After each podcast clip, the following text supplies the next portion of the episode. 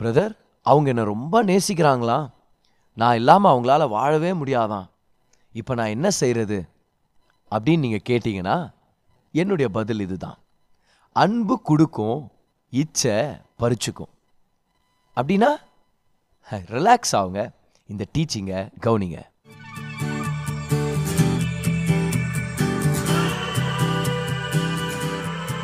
Hi, நான் pastor Graceswin. இது நம்மளுடைய ரிலேஷன்ஷிப்ஸ் பாட்காஸ்ட்.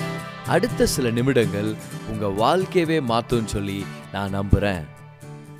ஒரு எக்ஸைட்டிங் சீரீஸில் நம்ம இருக்கிறோம். அன்பு, உடலுறவு, இச்சை, காதல், இதை பற்றின விஷயங்களை நம்ம டிஸ்கஸ் பண்ணிகிட்ருக்குறோம். ஒரு சில எபிசோட்ஸில் நம்ம பார்த்துட்ருக்குறோம் எப்படி அன்பும் இச்சையும் வேறு வேறு அப்படின்னு. ஏன்னா அந்த ரெண்டு விஷயத்துக்கான வித்தியாசங்களை தெரியாமல் இச்சையை உண்மையான காதல்னு நம்பி, உண்மையான அன்புன்னு நம்பி நிறையா பேர் பலி ஆகிருக்கிறாங்க. அவங்களுடைய வாழ்க்கையே ஒரு வேதனைக்குட்பட்டதாக இருக்குது. ஆனால் நல்ல வேலை, இதை பற்றி நம்ம டீச்சிங்ஸில் ஒரு கிளாரிட்டியை ரிசீவ் பண்ணிகிட்ருக்குறோம். பாருங்கள், 2 சாமுவேல் 13 அதிகாரத்தில் தாவீதுடைய முதல் குமாரன், அவர் தான் அடுத்த ராஜாவாகிற எல்லா வாய்ப்பும் இருக்குது, அவர் பேர் வந்து அம்னோன். ஆனால் இந்த அம்னோன் இச்சைக்கும் அன்புக்கும் வித்தியாசம் தெரியாததுனால, தன்னுடைய நண்பனுக்கும் இச்சைக்கும் அன்புக்கும் வித்தியாசம் தெரியாததுனால ஒரு பிரச்சனையை பண்ணிடுறான். அவனுடைய தங்கச்சியவே அவன் காதலிக்கிறான் அப்படின்னு நினச்சி, தமிழ் பைபிளில் நல்லா கொடுத்துருக்கு பாருங்கள், மோகம் கொண்டான்னு போட்டிருக்கோம். ஏன்னா அதுதான் அது, இது உண்மையான அன்போ உண்மையான காதல் இல்லை. ஆனால் அந்த அம்னோன் தன்னுடைய தங்கச்சியான தாமரை விருப்பப்பட்டதுனால, அதனால் அவன் சிக்காயிட்டானான் பாருங்கள். அதனால் அவனுக்கு உடம்பு சரியில்லாமல் போயிடுச்சான், மனசு உடம்பு ரெண்டுமே சரியில்லாமல் போயிடுச்சான். ஃபைனலாக அவனுடைய நண்பன் வந்து சொல்கிறாரு, உனக்கு உடம்பு சரியில்லாத மாதிரி நடி. அப்போ உங்கள் அப்பா வந்து பார்க்கும்போது நீ அவர்கிட்ட சொல்லு, என் தங்கச்சி வந்து எனக்கு தோசை சுட்டு குத்தா ரொம்ப நல்லாயிருக்கும் அப்படின்னு. அதே மாதிரி அவரும் அனுப்பி வைப்பார், அப்போ நீ என்ன வேணா செஞ்சுக்க அப்படின்னு அட்வைஸ் பண்ணுறான் பாருங்கள். என்ன மோசமான ஒரு நபராக இருக்கிறார் பாருங்கள் இந்த நண்பர். அதே மாதிரி தான் இந்த அம்னோன்றவன் பண்ணுறான். தங்கச்சி வந்து தனக்காக உணவு எடுத்துகிட்டு வரும்போது அவளை ஃபோர்ஸ் பண்ணி இழுத்து, தன்னுடைய கன்னித்தன்மையை சூறையாடி, அவமானப்படுத்தி, கேவலப்படுத்தி, தன்னுடைய செயல் முடிஞ்ச உடனே ஒரு கடினமான ஒரு மனுஷனாக, ஒரு மோசமான மனுஷனாக அந்த வயசு பொண்ணை துரத்திடுறான் பாருங்கள். அந்த பொண்ணு அழுதுகிட்டே போகுது, துணியெல்லாம் கிழிஞ்சிருக்குது. அப்புறம் பாருங்கள், வாழ்க்கை முழுவதும் யாரையும் திருமணம் பண்ணிக்காமல் அரண்மனையிலேயே வாழுது. 2 வருஷத்துக்கு அப்புறம் அவளுடைய அண்ணன் அப்சலோம் அம்னோனை கொன்னுடுறான். அம்னோன்ன்றவன் அடுத்த ராஜாவாக வேண்டியவன். யாருக்கு தெரியும், ஒருவேளை இயேசுடைய ஒரு தாத்தாவாக கூட அவருக்கு வாய்ப்பு இருந்துச்சு, தன்னுடைய வம்சாவளியிலிருந்து மேசியா பிறந்திருக்க முடியும். ஆனால் அம்னோன் எல்லாத்தையும் இழந்து ஒரு கேவலமான செயலுக்காக வேதத்தில் அவனுடைய ஸ்டோரியை ஆவியானவர் நமக்கு ரெக்கார்ட் பண்ணி வச்சிருக்கிறார். ஏன்? அவனுடைய ஸ்டோரியில் அநேக முக்கியமான பாடங்கள் இருக்குது. அதை கற்றுக்கும் போது நம்ம வாழ்க்கையில் இருக்கிற உறவுகளில் நம்ம விளையாடாமல், தவறுகள் செய்யாமல், அநேக விஷயத்தில் காயப்படுத்தாமல் தேவனுக்கு மகிமை கொடுக்குற மாதிரி ஒரு வாழ்க்கையை நம்ம வாழ முடியும். ஸோ அம்னோனுடைய பிரச்சனை என்னென்னா, இச்சைக்கும் உண்மையான காதலுக்கும் இச்சைக்கும் உண்மையான அன்புக்கும் வித்தியாசம் தெரியாதவனாக இருந்தான் பாருங்கள். முதல் வித்தியாசம் இதுதான். அன்பு அந்த நபரை சார்ந்தது. நான் நேசிக்கிற அந்த நபர் நல்லா இருக்கணும், அவங்க நல்லா இருக்கிறதுக்காக நான் என்ன செய்யணும் அப்படின்னு யோசிக்கிறது அன்பு. ஆனால் இச்சை இன்பத்தை சார்ந்தது. அவங்க என் கூட இருந்தால் எனக்கு என்ன நல்லது நடக்குது, அந்த பையனை கட்டிக்கிட்டா என் வாழ்க்கை எவ்வளோ நல்லாயிருக்கும், அந்த பொண்ணை நான் கட்டிக்கிட்டேன்னா எனக்கு எப்படி இன்பம் கிடைக்கும், இப்படி யோசிச்சா இது பேர் இச்சை. Love is person based, but lust is pleasure based. Last எபிசோடில் இதை பற்றி நம்ம டீட்டெயிலாக நம்ம கற்றுக்கிட்டோம். அன்பு அந்த நபர் எவ்வளோ நல்லா இருக்குங்கிற விஷயத்தில் அக்கறையாக இருக்கும், தேவனை போல. ஆனால் இச்சை, அவங்க எனக்கு கிடைச்சா நான் எப்படி நல்லா இருக்க முடியும், எனக்கு எப்படி சந்தோஷம் கிடைக்கும்னு யோசிக்கிறது. ஃபார் எக்ஸாம்பிள், எனக்கு மீன்னா ரொம்ப பிடிக்கும் அப்படின்வாங்க. ஆனால் அவங்களே என்ன பண்ணுவாங்க, கடல்லேருந்து மீனை பிடிச்சி, அதை பிடிக்கிறதுக்காக ஒரு தூண்டில் போட்டு, ஒரு உணவு கொடுக்குற மாதிரி நடித்து, அதை பிடிச்சி அதை தண்ணீர்லேருந்து வெளியே கொண்டு வந்து, அது செத்து போன பிறகு அதை க்ளீன் பண்ணி, அதை ஃப்ரை பண்ணி சாப்பிடுவாங்க. அப்புறம் கேட்டால் எனக்கு மீன்னா ரொம்ப பிடிக்கும்னுவாங்க. இல்லை, கரெக்டாக பேசுங்க. உங்களுக்கு மீன் ரொம்ப பிடிக்குமா, இல்லை மீனுடைய ருசி ரொம்ப பிடிக்குமா? ஏன்னா நிறைய பேர் அப்படி தான் பண்ணிகிட்ருக்கிறாங்க. எனக்கு அவள் ரொம்ப பிடிக்கும், இல்லை எனக்கு அவள் ரொம்ப பிடிக்கும். நான் உங்கள்கிட்ட ஒரு கொஸ்டின் கேட்குறேன், அவங்கள உங்களுக்கு ரொம்ப பிடிக்குமா, இல்லை அவங்க கூட இருக்கிறதுனால உங்களுக்கு கிடைக்கிற இன்பத்தின் அனுபவம் உங்களுக்கு பிடிக்குமா? இந்த கொஸ்டினுக்கு ஆன்சர் பண்ணிட்டீங்கன்னா உங்களுக்கு அவங்க மேலே இருக்கிறது அன்பா இல்லை இச்சையான்றது உங்களுக்கே தெரிய வந்துடும். இன்னைக்கு ரெண்டாவது டிஃப்ரென்ஸை பார்க்கலாம், கவனிங்க. அம்னோன் தாமர்கிட்ட இருந்து பிடுங்கிக்கிட்டான், இன்பத்தை எடுத்தான், இன்பத்தை அவன் அடையணும்னு சொல்லி அவளை ஃபோர்ஸ் பண்ணான், அவளுடைய கன்னித்தன்மையை சூறையாடிட்டான், கனத்தை திருடிட்டான், அழகை திருடிட்டான், அந்த பெண்ணுடைய எதிர்காலத்தை திருடிட்டான். All he did was grab and grasp. அவன் என்ன பண்ணான் பாருங்க, பறிச்சுக்கிட்டான், எடுத்துக்கிட்டான், ஃபோர்ஸ்ஃபுல்லாக எடுத்துக்கிட்டான். அதனால தான் இந்த விஷயத்தை ஞாபகம் வச்சுங்க. அன்பு கொடுக்கும், ஆனால் இச்சை பிடுங்கிக்கும், இச்சை பறிச்சுக்கும், இச்சை ஃபோர்ஸ்ஃபுல்லாக எடுத்துக்கும். Love gives but lust grabs. யோவான் 3:16 படிக்கிறோம், தேவன் எப்படி நேசிச்சார்னு. தேவன் இந்த உலகத்தை இவ்வளவாய் நேசித்தார், தன்னுடைய ஒரே பேரான குமாரனை நமக்காக கொடுத்தார். For God so loved the world that he gave. He did not take our love, he did not force our love, but he gave. Love gives but lust grasps. 1 Corinthians 13:5 படிக்கிறோம், அன்பு தனக்கு என்ன வேணுன்றத முக்கியப்படுத்தி காமிக்காதான். Love is not self seeking. என்ன ஒரு முக்கியமான வசனம் பாருங்க, எவ்வளோ ஒரு profound statement. Love is not self seeking. லவ்வில் ஐ இல்லை, நான், எனக்கு வேணுன்றது, ஏன் இன்பம், ஏன் சௌகரியம், நீ என் கூட இருந்தால் தான் நான் நல்லா இருப்பேன். பட் இந்த மாதிரி வார்த்தைகள் தான் லஸ்ட்டை டிஃபைன் பண்ணிட்டு இருக்குது. இதுதான் அம்னோனுக்குள்ளே இருந்துச்சு. அப்போ அம்னோனுக்குள்ளே இருந்தது உண்மையான காதலோ இல்லை உண்மையான அன்பு இல்லை, அம்னோனுக்குள்ளே இருந்தது இச்சை. அதுக்கு ஒரு முக்கியமான அடையாளம் பாருங்களேன், அவன் உடம்பு சரியில்லாமல் போயிட்டானா, மனசளவில் ரொம்ப சோர்ந்து போனவனா போயிட்டானா. He was sick, distressed and depressed. அவனுக்கு என்ன வேணும், டேட் நைட்டா? இல்லை, அவனுக்கு ஒரு டாக்டர் வேணும். அவனை கூட்டிகிட்டு போய் ஒரு டேட்டுக்கு அனுப்பக்கூடாது. அவனுக்கு ஒரு பொண்ணு தேவையில்லை, அவனுக்கு ஒரு டாக்டர் வேணும். ஏன், ஒரு சைக்கியாட்ரிஸ்ட், கவுன்சிலர் வேணும். முக்கியமாக ஆவியானோரால் நிரப்பப்பட்டு பேய்பிசாசை துரத்துற வல்லமையுடைய ஒருத்தட்ட போய் அவரை ஜபம் பண்ண வைக்கணும். இருக்கிறது பிசாசு நான் சொல்ல வரல, ஆனால் அவனுக்கு தேவை ஒரு விடுதலை, தன்னுடைய இச்சையிலேருந்து ஒரு விடுதலை, தனக்குள்ளே இருக்கிற அந்த உடம்பு சரியில்லாமல் போகிற அளவுக்கு பண்ணுற, அந்த மனசை சோர்ந்து போகிற மாதிரி பண்ணுற அந்த விஷயத்துலேருந்து ஒரு விடுதலை. He needed deliverance, not a girl friend. He needed medication, not a young girl to come in and make him food. அவனுக்கு தேவை ஒரு பொண்ணு இல்லை, அவனுக்கு தேவை treatment. If you are sick because you think you love someone, you are not in love with someone, because love is not obsessive. உண்மையான அன்பு வெறித்தனமானதில்லை, உண்மையான அன்பு கட்டுக்கு அடங்காததில்லை.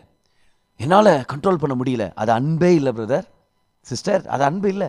ஐயோ அவன் இல்லாமல் என்னால் இருக்க முடியாது, நான் பார்த்தே தீரணும், இல்லைனா எனக்கு உடம்பு சரியில்லாமல் போயிடும். Love is not obsessive. யோவான் 3:16. For God so loved the world that he became sick and distressed. அப்படியே படிக்கிறோம், தேவன் உலகத்தை எவ்வளவு நேசித்தார்னா படுத்த படுக்கையாயிட்டார், அப்படியே மன வருத்தத்தில் இருந்தார். இல்லை இல்லை இல்லை, God so loved the world that he gave. Love will not make you sick, love will make you a giver. அன்பு உங்களை பைத்தியக்காரத்தனமாக நேசிக்க வைக்கலாம், ஆனால் பைத்தியக்காரனாக மாற்றிடாது. ஆனால் அவன் மேலே அவன் பைத்தியமாயிட்டான், அது அன்பே இல்லை, அது வம்பு. நிறையா பேர் அன்பை வம்போட கன்ஃபியூஸ் பண்ணிக்கின்னு, லவ்வை லஸ்ட்டோட கன்ஃபியூஸ் பண்ணிக்கின்னு, லவ்வை லொல்லோட கன்ஃபியூஸ் பண்ணிக்கின்னு பாவம் வாழ்க்கையே ஒரு வேதனையில் போயின்னு இருக்குது. அம்னோன் போல நோக்கத்தை இழந்துடுறாங்க, எதிர்காலத்தை இழந்துடுறாங்க. ஆனால் இந்த எபிசோடில் நம்ம கற்றுக்கிற இந்த சத்தியத்தை, இந்த அன்புக்கும் இச்சைக்கான வித்தியாசத்தை நம்ம மறந்துடவே கூடாது. அன்பு கொடுக்கிற தன்மையுடையது, ஆனால் இச்சை பறித்து கொள்கிற தன்மையுடையது. Love gives, lust grabs. So ஏமாந்துடாதீங்க. ஒருவேளை நீங்கள் சிக்காக ஃபீல் பண்ணுறீங்களா, யாரோ ஒருத்தர் மேலே உங்களுக்கு ஒரு மோகம் வந்ததுனால, oh my God, if I don't see you, I won't be able to make it. இந்த மாதிரி டெக்ஸ்ட் பண்ணிட்டு இருக்கிறீங்களா அந்த பொண்ணுக்கிட்ட இல்லை அந்த பையன்கிட்ட, உன்னை பார்க்கலனா என்னால் தாங்க முடியாது, என் இருதயம் வெடிச்சிரும், இந்த மாதிரிலாம் கவிதையை டைப் பண்ணிருந்தீங்கன்னா, பிரதர் சாரி, அது அன்பு இல்லை. ஆமாம் தங்கச்சி, அது அன்பு இல்லை. See, that is obsessive. Love is not obsessive. True love is not obsessive. என்னால் கண்ட்ரோல் பண்ண முடியல, அதனால தான் நடு ரோட்லேயே நான் முத்தம் கொடுக்கணும்னு சொல்லி நான் நெருங்கினேன், அதனால தான் நான் நடு ரோட்லேயே நான் கட்டி பிடிச்சேன். ரிலாக்ஸ் ஆகுங்க. Love is not obsessive, love is not self seeking, love will not make you sick. இப்போ ஒரு பையன் உங்ககிட்ட வந்து, நீ கிடைக்கலனா நான் செத்துருவேன் அப்படின்னு சொன்னால் அது அன்பே இல்லை. அன்பு பிளாக்மெயில் பண்ணாது, அன்பு த்ரெட்டன் பண்ணாது, அன்பு எப்போவுமே சுயாதீனத்தை மதிக்கும். Love will always respect the freedom of choice. இல்லை நீ கிடைக்கலனா நான் செத்துருவேன் அப்படின்னு சொல்கிறான் பிரதர். அப்போ என்னை எவ்வளோ நேசிக்கிறான் அவன். உன்னை நேசிக்கல, அவனை நேசிக்கிறான். அவன் நேசிக்கிறது உண்மை தான், ஆனால் உன்னை யார் சொன்னது? அவன் அவனை நேசிக்கிறான் அப்படின்னா அவன் யோசிச்சு பார்த்தானா, இந்த பொண்ணு பேர் சொல்லி நான் சாவுறேன், இந்த பொண்ணு பேரை ஒரு லெட்டரில் எழுதி வச்சுட்டு நான் சாவுறேன், இல்லை என் ஃப்ரெண்டுங்கள்கிட்ட சொல்லிவிட்டு, இல்லை இப்போல்லாம் புது ட்ரெண்ட் பார், ஃபேஸ்புக்கில் பேசிட்டு அப்புறமா சாவுறான்னு போய் அந்த பொண்ணு பேரை சொல்லிட்டு நான் செத்தனா அந்த பொண்ணு வாழ்க்கை என்ன ஆகும்? யோசிச்சு பார்க்குறானா அவன்? உங்ககிட்ட பேசும்போது அந்த மாதிரி யோசிச்சானா? போலீஸ் வருமே, ஜனங்க திட்டுவாங்களே, அப்பா அம்மா கேட்பாங்களே ஏன் அவங்ககிட்ட முதலாவது நீ சேர்ந்த, அவன் நண்பர்களெல்லாம் ஸ்பேம் பண்ணுவாங்களே ஃபேஸ்புக்கில், சோஷியல் மீடியாவில், இந்த பொண்ணுனால தான் இவன் செத்தான், இந்த பொண்ணுனால தான் இப்படி ஆகிட்டான், பொண்ணுங்களெல்லாம் நம்பாத அப்படின்னு வேறு பாட்டுங்களை வேறு எழுதுவாங்களே, மீம்ஸ் க்ரியேட் பண்ணுவாங்களே, அந்த பொண்ணை டார்ச்சர் பண்ணுவாங்களே இமோஷ்னலாக, இதெல்லாம் யோசிச்சானா அவன்? உன்னை பற்றி யோசிக்கலையே. அப்போ இதை எப்படி அன்புன்னு டிஃபைன் பண்ண முடியும்? Love is about the person, but lust is about the pleasure. அப்போ உங்கள்கிட்ட வந்து யாராவது சொன்னாங்கன்னா நீ இல்லைனா நான் செத்துருவேன், போய் காப்பாற்ற போயிடாதீங்க. ஏன்? நீங்கள் இப்போ அவனை காப்பாற்ற போவீங்க, அப்புறமா 2 மாதத்துக்கு அப்புறம் அவங்ககிட்டருந்து உங்களை காப்பாற்றணுமா இருக்கும். குடும்பமும் சர்ச்சும் பாஸ்டரும் ஒன்றா உட்காந்து பேசணுமா இருக்கும், வேலைங்களை செய்யணுமா இருக்கும். கவனிங்க, இதில் ஒரு டேஞ்சர் இருக்குது. இப்போ நீங்கள் நான் அவனை காப்பாற்றுறேன், சரி அவன் உயிரை காப்பாற்றுறதுக்காக அவனை நான் லவ் பண்ணுறேன்னு சொல்லிடுறேன், அவனை விட்டு போகிறதில்லன்னு சொல்லிடுறேன், நான் ப்ராமிஸ் பண்ணிடுறேன்னா, ஆக்சுவலாக நீங்கள் எதுக்குள்ளே கால் எடுத்து வச்சுருக்கிறீங்க தெரியுமா? ஒரு பயணத்துக்குள்ளே கால் எடுத்து வச்சுருக்கிறீங்க. அந்த பயணத்து பேர் பாண்டேஜ், கட்டு. ஒரு கட்டுக்குள்ளே கால் எடுத்து வச்சுருக்கிறீங்கன்றதை மறந்துட வேண்டாம். ஏன்? ஏன்னா வாழ்க்கை பூரா அவங்கள சந்தோஷப்படுத்துறதுக்காக நீங்கள் பிரயாசப்பட்டுகிட்டே இருக்கணும். உங்களுடைய மெயின் ஜாப் அவங்கள ப்ளீஸ் பண்ணுறது. இந்த மாதிரி ஜனங்கள்கிட்டருந்து விலகிறது மட்டும் இல்லை, ஓடிடுங்க ஆப்போசிட் டைரெக்ஷனில். ஏன்னா இவங்கெல்லாம் ஹை மெயின்டெனன்ஸ் பீப்புள், உங்களால் மெயின்டைன் பண்ண முடியாது. இதில் இன்னொரு டேஞ்சர்னா தெரியுமா? பாருங்கள், அன்பை நான் ஒருத்தர்கிட்ட ஃபோர்ஸ் பண்ணேன்னா அவங்க ஒரு வேளை என்னை நேசித்தாலும் நான் அவங்க அன்பை உண்மையாக உணரவே முடியாது. See, you cannot feel loved if you force the other person to love you. யோசிங்க, you cannot feel loved if you force the other person to love you.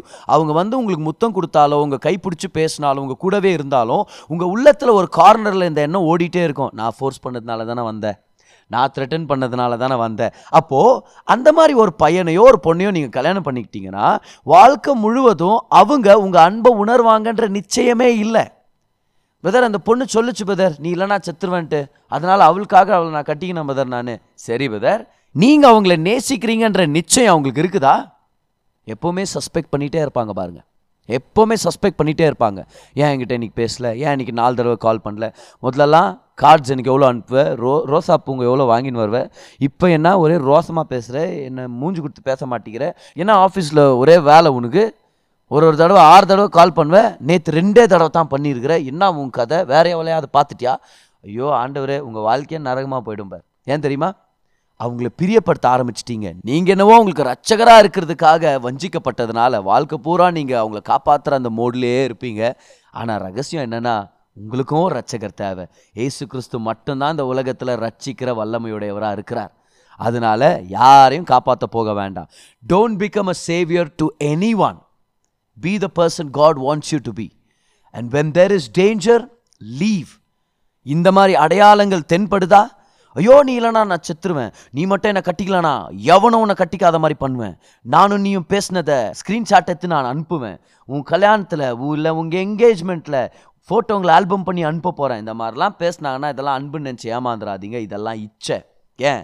அன்பு கொடுக்கும், ஆனால் இச்சை பிடுங்கிக்க நினைக்கும். வாழ்க்கையே நரகமாக மாறினதுக்கு காரணம் என்னென்னா, இச்சையை அன்புன்னு நினச்சி நிறையா பேர் மாட்டிக்கிட்டாங்க. அதனால பாவம் திருமணத்தையும் என்ஜாய் பண்ணல, பிள்ளைகளையும் என்ஜாய் பண்ணல, ஒரு கேள்விக்குறியோடவே வாழ்ந்துட்டுருப்பாங்க. ஸோ இன்றைக்கி நம்ம கற்றுக்கிற ஒரு மிகப்பெரிய லெசன், அன்புக்கு இச்சைக்கான ஒரு பெரிய வித்தியாசமே இதுதான். அன்பு கொடுக்கும், இச்சை பிடுங்க நினைக்கும், ஃபோர்ஸ் பண்ண நினைக்கும், கட்டாயப்படுத்த நினைக்கும். வேதத்தில் உண்மையான அன்புக்கு அடையாளமாக நமக்கு ஒரு ஸ்டோரி இருக்குது. இப்போ வேதத்தில் லவ் ஸ்டோரின உடனே நமக்கு ஜேக்கபுடைய லவ் ஸ்டோரி ஞாபகம் வரும். ஃபைனலாக நடா இந்த மாதிரி மாட்டிக்கினானேன்னு நம்ம பரிதாபப்படுறோம். அதுக்கப்புறம் சாம்சன் அண்ட் டெலைலா ஸ்டோரியை பார்த்து அதுலேருந்து நிறையா பேர் சோக கதைங்களை எழுதுகிற மாதிரி ஆயிடுறோம். பிரித்தானாபதர் பைபிளில் கூட இந்த மாதிரி ஒரு கதகுது பார்பதர் பொண்ணு ஏமாத்திட்டாபதர். இன்னும் ஃபர்தராக படிச்சுட்டு போனோன்னா ஹொசேயா கோமருடைய லவ் ஸ்டோரி என்னுடைய ஃபேவரட் லவ் ஸ்டோரிஸில் அது ஒன்று. ஆனால் மரியாள் யோசேப்புடைய லவ் ஸ்டோரியை பற்றி கேள்விப்பட்டிருக்கிறீங்களா?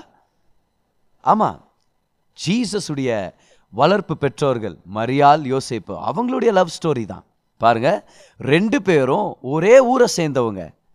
அது மட்டும் இல்லை, அவங்க அதை விட க்ளோஸு, அவங்க ஒரே கோத்திரத்தை சேர்ந்தவங்க, யூதா கோத்திரத்தை சேர்ந்தவங்க. அது மட்டும் இல்லை, ஒரே வம்சாவளியில் வர்றவங்க, தாவீதின் குடும்பத்தை சேர்ந்தவங்க. அப்போது சின்ன வயசுலேருந்தே ஒருத்தரும் மீட் பண்ணியிருக்க வாய்ப்பு இருக்குது. அவங்க ரெண்டு குடும்பங்கள் ஒரு நல்ல ஒரு உறவில் இருந்திருக்க வாய்ப்பு இருக்குது. ஸோ ரெண்டு பேரும் ஒருத்தருக்கு ஒருத்தர் தெரிஞ்சவங்களாக இருந்தாங்க. அவங்க ரெண்டு பேருக்கும் என்கேஜ்மெண்ட் பண்ணி வச்சாங்க. நிச்சயமாக எதிர்பார்த்துட்டு இருந்திருப்பாங்க திருமண நாளுக்காக. யோசேப்பு கடுமையாக வேலை செஞ்சு தன்னுடைய மனவாட்டிக்காக ஒரு வீடு ஆயத்தம் பண்ணிகிட்டு இருந்திருப்பார். அப்பப்போ இவங்க சந்திச்சிருக்க வாய்ப்பு இருக்குது, இவங்க பேசிகிட்டு இருந்திருக்கலாம். ஆனால் ஒரு நாள் ஒரு தேவதூதர் மரியாளை விசிட் பண்ணி சொல்கிறாரு, நீ ப்ரெக்னெண்ட்டாக இருக்க போகிற, தேவகுமாரனை உன்னுடைய வயிற்றில் சுமந்து அவரை பெற்றெடுக்க போகிற, அவர் தான் உலகத்துக்கு இரட்சகர். ஆனால் இதெல்லாம் யோசேப்புடைய சகாயத்தினால இல்லை, உன் திருமணத்துக்கு அப்புறம் இல்லை, நீ யோசேப்பை திருமணம் பண்ணுறதுக்கு முன்னாடியே நீ ப்ரெக்னெண்ட்டாக இருக்க போகிற. எப்படி இருக்கும் இந்த செய்தி மரியாளுக்கு எப்படி இருந்திருக்கும்? ஆனால் மரியாள் தேவன் இதை பேசினாருன்னு கன்ஃபார்ம் பண்ணுறதுக்காகவும் தான் வாழ்க்கையில் விசுவாசம் உற்சாகப்படுறதுக்காக ஒரு பயணத்தை மேற்கொள்கிறாங்க. எலிசபெத்தை போய் சந்திக்கிறாங்க. எலிசபெத் வீட்டுக்கு போகிறாங்க. 3 மாதம் தங்கி இருக்கிறாங்க. விசுவாசத்தில் பலப்படுறாங்க. ஏன்னா அவங்களுக்கும் ஒரு தீர்க்க தரிசனம், அவங்களும் ஒரு குழந்தைய சுமந்துட்டுருக்குறாங்க, அற்புதமான குழந்தைய. இவங்களும் தேவகுமாரனை சுமந்துட்டுருக்குறாங்க. 3 மாதத்துக்கு அப்புறம் வீடு திரும்பி வர்றாங்க. வயிறு தெரியுது, குழந்தையுடைய வளர்ச்சி தெரியுது. அதனால தான் படிக்கிறோம் மேத்யூஸ் காஸ்பிளில், she was found with child. பிள்ளையோட அவங்க ப்ரெக்னெண்ட்டாக இருக்கிறது கண்டுபிடிக்கப்பட்டாங்களாம். பர் நம்மளுடைய இமேஜினேஷனால் என்ன நினச்சிட்றோன்னா, அவங்க யோசேப்கிட்ட போய் சொன்னாங்க, அதுக்கப்புறம் யோசேப் கோவப்பட்டார், அதுக்கப்புறம் முங்கார் மலையில் வந்து ஒரு பாட்டை பாடினார், அதுக்கப்புறம் 2 பேர் பிரிஞ்சாங்க, அதுக்கப்புறம் தேவதூதர் வந்து ஜோசப் இன்னா ஜோசப் நீ போய் கட்டிக்க ஜோசப் நல்ல பொண்ணு தான் அப்படின்னு அனுப்பி விட்டாரு. இல்லை, ஆக்சுவலாக என்னென்னா மரியாள் ப்ரெக்னெண்ட்டாக இருந்ததை வயிறு பெருசாகிறது மூலமாக ஜனங்களே கண்டுபிடிச்சாங்களாம். நீங்கள் யோசேப்பாக இருந்தா எப்படி இருந்திருக்கும்? எவ்வளோ கொடூரமாக இருந்திருக்கும் அந்த அனுபவம், அந்த நிலமை. சே, எவ்வளோ நேசிச்ச மரியாள் உன்னை, எனக்கு தெரியும் நீ ரொம்ப பக்தியான பொண்ணுன்னு. ஆனால் என்ன ஆச்சு மரியாள்? எலிசபெத் வீட்டுக்கு போன வழியில் யாரையாவது பார்த்தியா? எலிசபெத்துடைய சொந்தக்காரங்க யாராவது உனக்கு என்னை விட ரொம்ப பிடிச்சிட்டாங்களா? You are unfaithful to me. எப்படி நம்பிக்கை துரோகம் பண்ணிட்டியே, பப்ளிக்காக நான் ஒரு என்கேஜ்மெண்ட் பண்ணேனே, உனக்காக வீடு ஏற்படுத்திகிட்டு இருக்கிறேனே, எவ்வளோ கனவு கட்டி வச்சுருந்தேன் நான். யோசேப் ரொம்ப நல்லவர் பாருங்கள். He was a man of character. எவ்வளோ மனசு உடஞ்சிருக்கும், எவ்வளோ நாள் அழுதுருப்பார், எவ்வளோ இரவுகள் தூக்கம் கெட்ட மாதிரி இருந்திருக்கும் அவருக்கு. இவ்வளோ பிரச்சனைகள் மத்தியில் கசப்பாக இருக்கிறதுக்கு அவர் டெம்ப்டாக இருந்திருப்பார், பழி வாங்கிறதுக்கு அவர் டெம்ப்டாக இருந்திருப்பார். அது மட்டும் இல்லை, நியாயப்பிரமாணம் அவருடைய பக்கம் இருக்குது. ஏன்? திருமணத்துக்காக என்கேஜ்மெண்ட் ஆகிட்ட பிறகு வேற ஒருத்தரோட இணைஞ்சிருந்தா அது விபச்சாரத்துக்கு ஈக்குவலானது. ஆக்சுவலாக அந்த மாதிரி ஜனங்களை கல்லால் அடித்து சாகடிக்கலாம். யோசேப் மட்டும் நினச்சிருந்தாருன்னா ஊர் தலைவர்கள்கிட்ட சொல்லியிருந்திருக்கலாம், என்ன சார் அந்த பொண்ணு எனக்கு என்கேஜ்மெண்ட் ஆகிட்டு இப்போ ப்ரெக்னெண்ட்டாக வந்து நிற்கிது, யாரும் கேட்க மாட்டிங்களா? இல்லை சார், நான் கேஸ் கொடுக்குறேன், பப்ளிக்காக கல்லால் எறிஞ்சு சாகடிங்க சார், அப்போ தான் என் மனசில் இருக்கிற வேதனை ஆறும் சொல்லியிருந்திருக்கலாம். அவங்க அப்பா அம்மாட்ட போய் சண்டை போட்டிருந்திருக்கலாம், மரியாள்கிட்ட போய் சண்டை போட்டிருந்திருக்கலாம், பப்ளிக் ஆக்கியிருக்கலாம், ஜோராக கத்தியிருக்கலாம். இல்லைனா மரியாள் நான் உன்னை நேசிக்கிறேன், ஆனால் ஞாபகம் வச்சுக்க, நீ இல்லைனா நான் செத்துருவேன், அதனால் நான் தூக்க மாட்டேன்னு சாகிறேன், ஒருவேளை தற்கொலை அட்டம் பண்ணியிருந்திருக்கலாமே மரியாளுடைய பேரை கெடுக்கிறதுக்கு. இல்லைனா அந்த முதல் ஆப்ஷன், நீ எனக்கு கிடைக்கலனா எவனுக்கும் கிடைக்கக்கூடாது, கல்லால் அடிச்சு சாகடிக்கணும் உன்னை, இப்படி கூட ஒரு ஆப்ஷன் சூஸ் பண்ணியிருக்கலாமே. ஹியூமன் ரெஸ்பான்ஸ் இது தான். ஆனால் இப்படி எல்லாம் அவர் சூஸ் பண்ணியிருந்தார்னா அவருக்குள்ளே இருந்தது காதல் இல்லை, அவருக்குள்ளே இருந்தது அன்பு இல்லை, அவருக்குள்ளே இருந்தது இச்சையாக இருந்திருக்கும். ஏன்னா இச்சை இன்பத்தை மட்டும் யோசிக்கும், இச்சை பிடுங்கும், தனக்கென்ன லாபம் தனக்கென்ன நன்மைன்றது மட்டும் தான் யோசிக்கும். ஆனால் அன்பு தான் நேசிக்கிற அந்த நபர் நல்லா இருக்கும்னு யோசிக்கும், அந்த நபர் சுகமாக வாழணும்னு சொல்லி விருப்பப்படும். அதனால தான் ஜோசப் மரியாளை உண்மையாக நேசித்தது நம்மளுக்கு ப்ரூவ் ஆகுது. ஏன் தெரியுமா? யோசேப்பு மரியாளை ரொம்ப அதிகமாக நேசிச்சிருக்கிறார். அவரை பற்றி ஆவியானவர் சொல்கிறாரு, யோசேப்பு டிசைட் பண்ணாராம், நான் குவயட்டாக செப்பரேட் ஆகிடுறேன் மரியாதை விட்டுட்டு. சரிம்மா, நான் அவனை ரொம்ப நேசிக்கிறேன், ரொம்ப நேசித்தேன், இப்போவும் நேசிக்கிறேன். பப்ளிக்காக உன்னை கல்லால் அடித்து சாகடிக்கிற அந்த வேதனை உனக்கு வேண்டாம். அதே மாதிரி தற்கொலை பண்ணுறேன் இல்லை யார்கிட்டையாவது சொல்கிறேன் இந்த மாதிரி கூட வேண்டாம். ஏன்னா சரி விடு, உனக்கு என்ன பிடிக்கலமா தெரியுது, நல்லா இருமா, நீ யாரை நேசிக்கிறோ அவங்களை கல்யாணம் பண்ணிக்க. அந்த குழந்தைக்கு தகப்பன் யார், அவரே கல்யாணம் பண்ணிக்க. எனக்கு வேதனை தான், அதுக்குன்னு நான் உன்னை காயப்படுத்தணும்னு விருப்பப்படலை, எனக்கு தான் காயம். பரவாயில்ல மரியாள், நல்லாரு, எங்கே போனாலும் நல்லாரு, ஆனால் உண்மையாக நேசித்த யோசையை பொறுத்து இருந்தார் மட்டும் மறந்துடாத. நான் உன்னை நேசிக்கிறேன், உன்னை நான் பப்ளிக்காக கேவலப்படுத்த மாட்டேன், நான் குவயட்டாக செப்பரேட் ஆகிடுறேன். நம்ம பாஷையில் சொல்லணுன்னா ஜோசப் குவயட்டாக மெசேஜஸ்க்கு ரெஸ்பாண்ட் பண்ணுறது ஸ்டாப் பண்ணிட்டார், பார்க்க போகிறது ஸ்டாப் பண்ணிட்டார், சர்ச்சில் பார்த்தாலும் பேசுகிறத ஸ்டாப் பண்ணிட்டார்.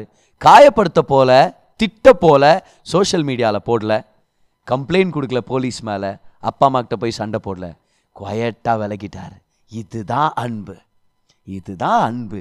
இச்சையாக இருந்தால் பழிக்கு பழி, எனக்கு கிடைக்காதது யாரும் கிடைக்கூடாது, நீ நல்லா இருக்கக்கூடாது, எனக்கு துரோகம் பண்ணிட்டியே, நான் தற்கொலை பண்ணியாவது உன் மேலே பழி வாங்குவேன். இதெல்லாம் யோசேப்பு பண்ணல. இதனால் தேவன் அந்த உண்மையான காதலுக்கு சப்போர்ட் பண்ணுறாரு. பாருங்க, தேவன் வர்றாரு, திரும்பியும் தூதரை அனுப்புகிறாரு, தூதரை அனுப்புகிறாரு, போ பேசு, யோசேப்பிட்ட பேசு, இவ்வளோ நல்லவன் பார்ப்பா, இந்த மாதிரி வீட்டில் தான் அவருடைய பிள்ளை வளரணும்னு தேவன் டிசைட் பண்ணியிருக்கிறார். பாருங்க கரெக்டாக, நான் ஒரு கேரக்டர் பர்சன், என்ன ஒரு அருமையான ஒரு நபர். பெண்கள் நீங்கள் திருமணம் பண்ணிக்கணும்னு நினச்சிங்கன்னா இந்த மாதிரி ஆண்களை கர்த்தர் உங்களுடைய செலெக்ஷன் ப்ராசஸில் இன்வால்வ் பண்ணுன்னு சொல்லி ஜெபம் பண்ணுங்கள், கர்த்தர் அனுப்புவார். கனவில் யோசேப்புக்கு அதே தூதர் வந்து சொல்கிறாரு, எதுக்கும் கவலைப்படாத யோசேப், மரியாதை திருமணம் பண்ணிக்க, மரியாதை ஆகிய உன்னுடைய மனைவியை சேர்த்துக்கன்னு சொல்லி யோசேப் சந்தோஷமாக போய் சேர்த்துக்கிறாரு. அவங்களுக்கு அநேக பிள்ளைகளை கர்த்தர் கொடுக்குறாரு. அருமையான ஒரு வாழ்க்கை. எவ்வளோ அருமையான வாழ்க்கைனா, யோசேப்பு வளர்த்த முதல் மகன் உலகத்தின் மேசியா, அவருடைய வேற பிள்ளைகள் அப்போஸ்தலர்களாகவும் ஊழியம் செய்கிறவங்களாகவும் மாறினாங்க. என்ன ஆச்சு? Love. See, it was love. So இன்றைக்கி ஞாபகம் வச்சுங்க, முக்கியமான லெசன், மிக முக்கியமான டிஃப்ரென்ஸ். இந்த டிஃப்ரென்ஸை நீங்கள் ஞாபகம் வச்சுக்கிட்டிங்கன்னா ஏமாந்துட மாட்டோம், கிளியராக இருப்போம், அநேக காயங்களை அனுபவிக்காமல் வாழ்க்கையில் கர்த்தருடைய நோக்கங்களை நிறைவேற்ற முடியும். என்ன டிஃப்ரென்ஸ் அது? அன்புக்கு இச்சைக்கான வித்தியாசம். அன்பு கொடுக்கிற தன்மை உடையது, ஆனால் இச்சை பறித்து கொள்கிற தன்மை உடையது.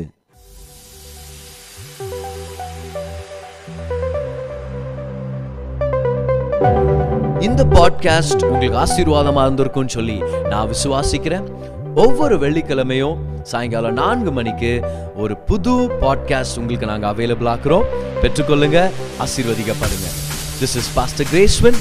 Until I meet you again, enjoy life.